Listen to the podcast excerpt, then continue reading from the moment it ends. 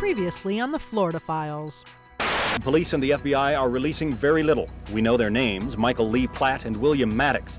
They have no arrest records locally, we're told. So you say worst case scenario. Is that the worst case scenario? I can't think of it being any worse. Back on the scene, dozens of federal and county investigators responding to the call, poring over evidence to recreate the crime. I got there and I saw um, the bloody jacket on the, the road. I knew immediately that was Ed.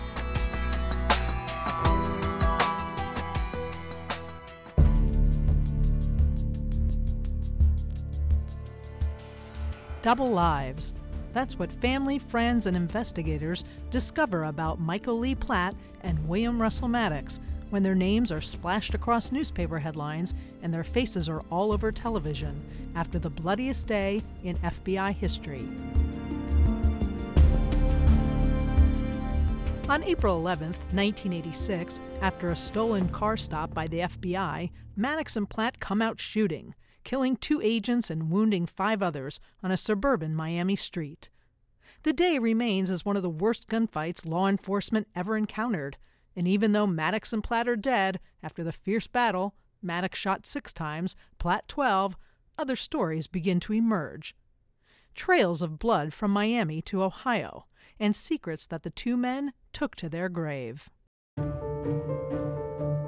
There are ghosts from the past that resurface. Former wives of the two men meet with untimely deaths.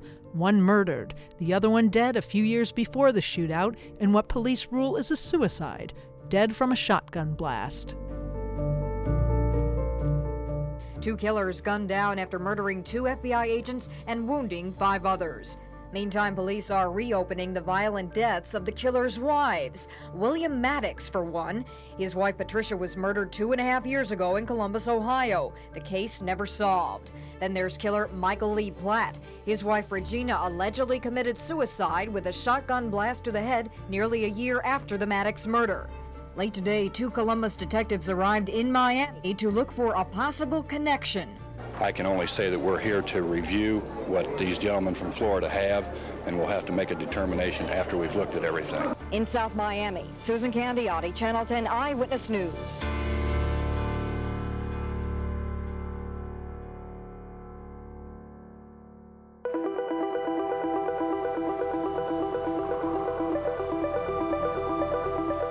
Local 10 and Local10.com present the Florida Files. I'm Michelle Solomon, and this is the story of the Suniland Miami shootout, the bloodiest day in FBI history.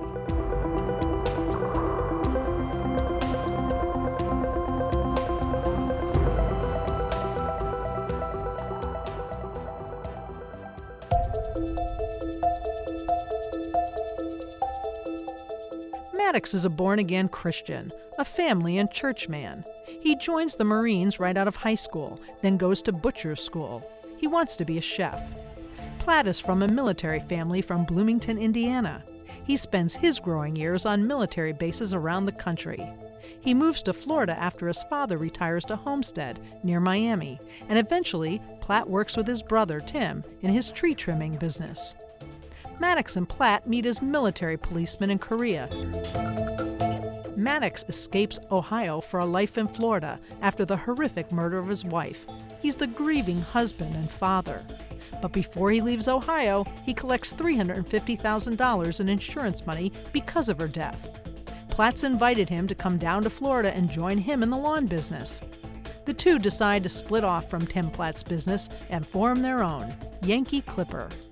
Police later say it serves as a front for them to scope out their hits while tooling around in a landscaping truck. Platt, 32, lives at 15031 Southwest 88th Lane, and Matix, 34, lives at 15615 Southwest 85th Ave in a subdivision called Southwood. Both men's homes are within 12 miles of where they die and close to the restaurants and shopping centers where they wait for armored car guards, shoot them, and take money bags, and nearby to the banks where the robbers terrorize tellers and customers.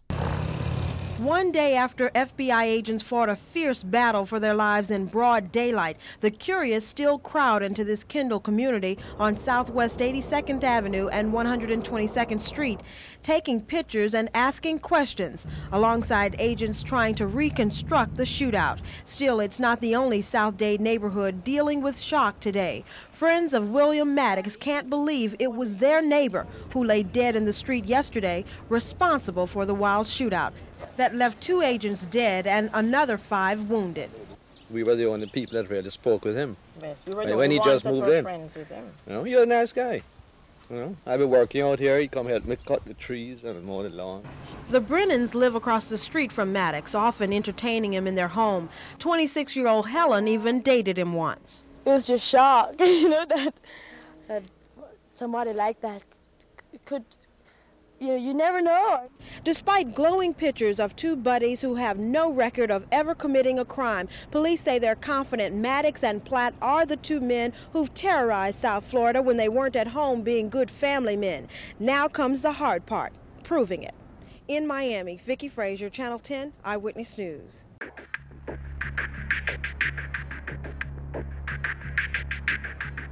It's December 1983.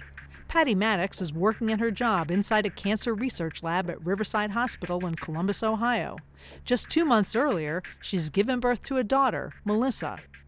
Another woman is working in the lab with her. Joyce McFadden tells Patty she's going to the library to do some research. Patty is left alone in the lab in the late afternoon on December 30th, 1983. At 4:30 p.m., Joyce hears a call over the hospital intercom. Joyce McFadden, come to the cancer lab and stat. Less than a half hour later, it's discovered that Joyce McFadden has been bound and gagged and stabbed to death. Patricia Matix, she's stabbed 16 times, and her wedding ring is stolen. A Columbus, Ohio mystery author has followed the unsolved story for 35 years.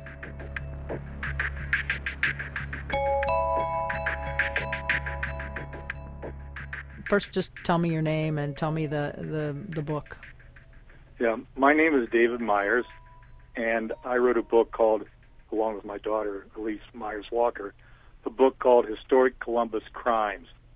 And in that, we had a chapter about this, uh, the FBI shootout, but we had, we're really emphasizing the front end of it, which was the murder of Joyce McFadden and Patty Matix.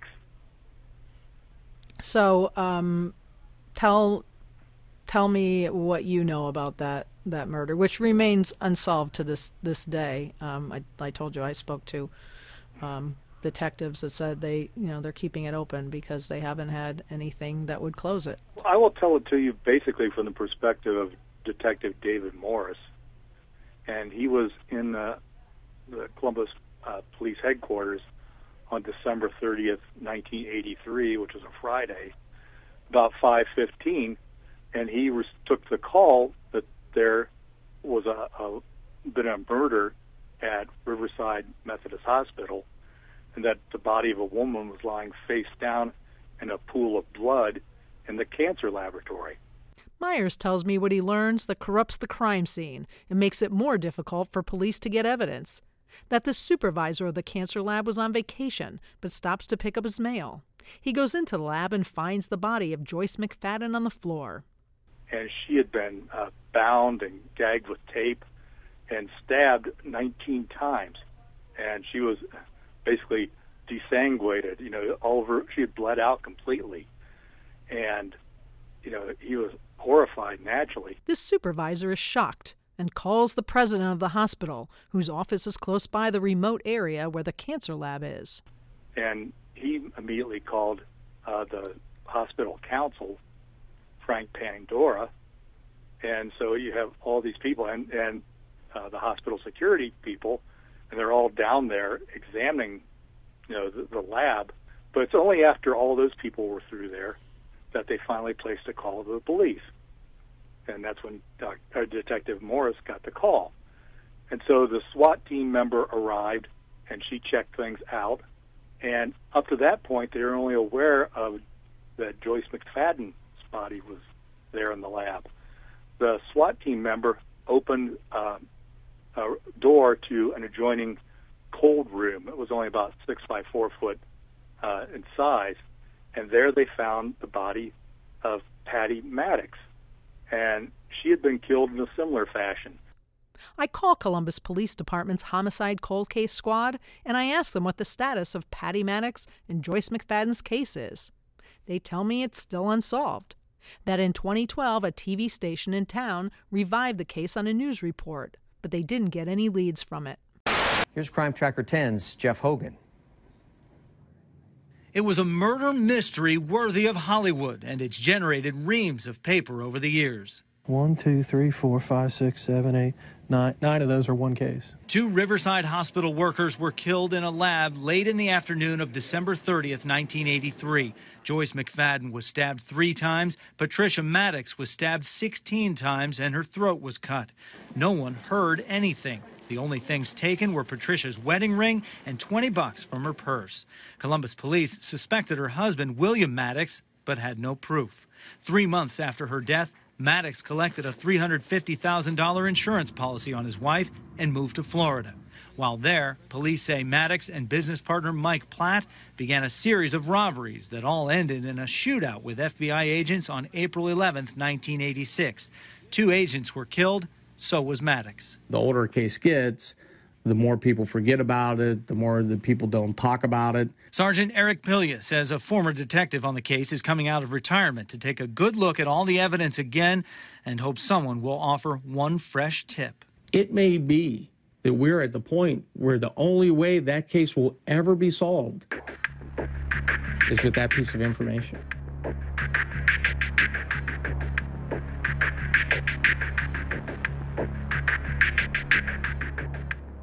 It's April 1986 in New Madison, Ohio.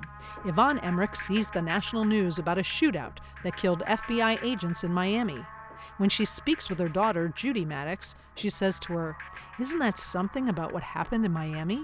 Less than 12 hours later, she gets the call from police that her third child, William, is one of the gunmen involved in the agent's killings, and that he's dead too. She speaks to a TV station in Ohio about her son. What happened? I think his mind snapped. And I said, I felt so sorry for the people down there, the FBI. Their families, they do they was doing their job. And I, I know they had to do it. Somebody had to stop him. Bill had, was a Christian. And God only lets you go so far. And, and if you don't stop, he's going to bring you down.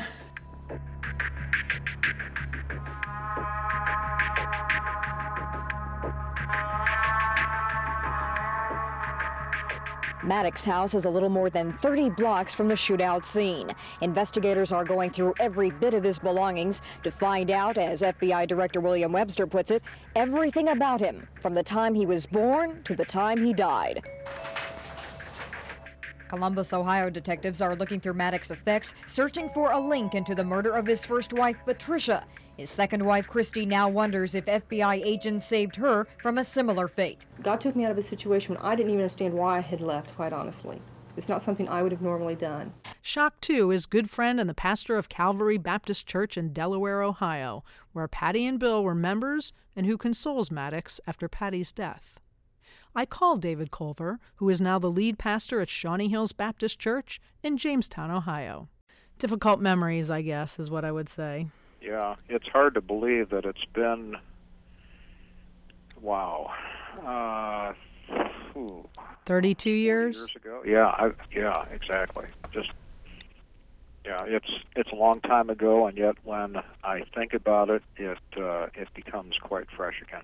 So and uh, they were very, very involved, very uh, servant-hearted people, um, relatively newly married, but uh, Bill uh, Bill did a lot of the food prep when we had, you know, church suppers and so forth. He was he had real culinary skills background, um, and then they had a baby, Melissa honestly, Michelle, this just came out of nowhere. I mean, there was never a hint of this type of uh, aggression in Bill when I knew him.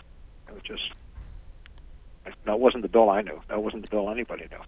And then I'm talking to some people about what happened in um, in Columbus. I have a an author, and I, I talked to their. They still have that that oh, case oh, yes. opened. Yes. So right. that was a, a shock as well. Could not believe it. Could not believe. Of course, at that time, it was it was just Patty got murdered. How in the world could that happen in a hospital of all places? You know.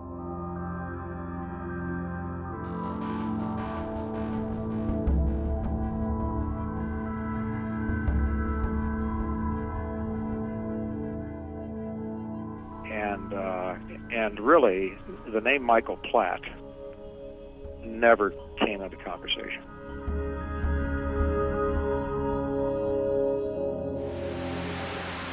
The two men could have given up, but instead came out firing a machine gun.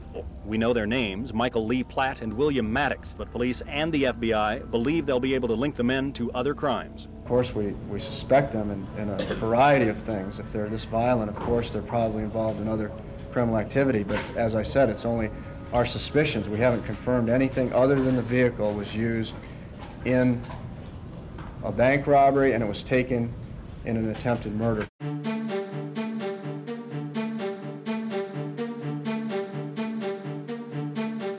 Miami-Dade Sergeant Tony Monheim is on the squad that is tracking the robbers. He later works in the department's homicide division.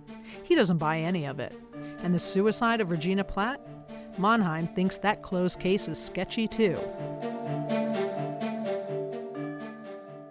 And, and, and we knew that Platt's wife was dead also, had supposedly committed suicide, and we speculated that maybe they had formed some type of pact like the old Alfred Hitchcock movie. We even brought that up in one of our meetings to kill each other's wives, you know, have perfect alibis, which they both did, which is kind of unusual uh, that they both had perfect alibis. Two fellows meet, like you and I. No connection between them whatsoever. Each one has somebody that he'd like to get rid of. So, they swap murders. Fantastic, isn't it? Monheim still ponders the fate of the two special agents who were shot to death, the two brazen killers about what might have happened if his robbery squad was able to catch up with the thieves before the tragic events that unfolded on April 11th, 1986. You were telling me that you were investigating something about they got kind of this moniker of the Rock Pit Gang because they were going into um, the Everglades and some of those shooting, target shooting, people that would do target shooting, and and they and you said you were telling me about how you just kind of had missed them. Like people had said, "Oh, we see these guys." Yeah, we had been out to a place called Square Lake, which is out on Southwest 8th Street, I believe, right off of uh, Southwest 8th Street, and it's a, a, a popular shooting area. We did several weekends in a row of surveillances out there, and we found out later that on a couple of occasions we had just missed them, that they were there shooting, and uh, our surveillance either ended before they got there or they came after our surveillance ended. So it would have been interesting to find out what would have happened if we would have confronted them. We, we talked about that later, that I wonder what would have happened, what would have happened had we confronted them, uh, if we would have had a shootout there.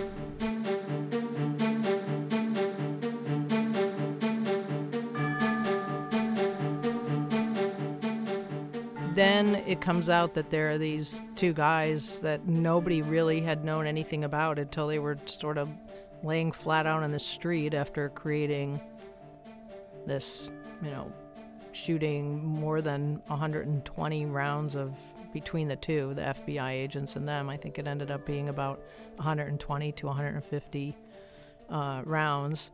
And all of a sudden there are these these two guys that nobody really has ever heard of. They have these they don't even really have criminal records. So was that sort of surprising or it was stunning. I mean, we thought uh, that they would have extensive records in and out of prison. You know, uh, uh, typical the typical robber it, it's what's known as a maturation type of crime, where people start out uh, uh, small petty thieves, and they work their way into burglaries or work their way into maybe a, a, a purse snatching now and then, and then work their way up to an armed robbery. It's not. It's, it's generally it's a criminal decides they're going to go out and rob banks and rob armored cars at the spur of the moment. They work their way up to this.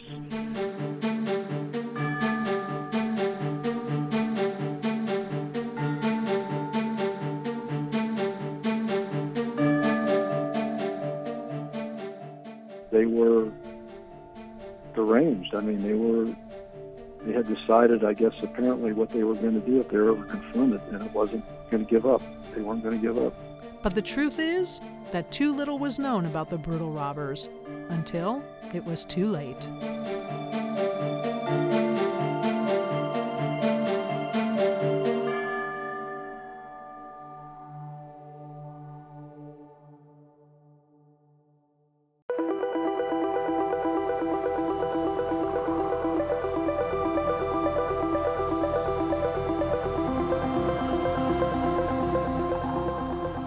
Next on the Florida Files, join me, Michelle Solomon, as more truths about the killers comes to light.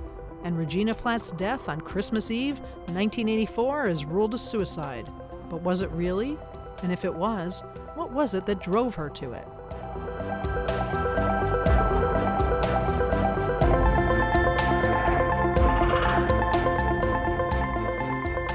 Get more of the story and online extras, including archive video and photos at local10.com. Are you a fan of the Florida Files? Tell us what you love about the series on Apple Podcasts and join other fans in leaving us a five star review on Apple Podcasts.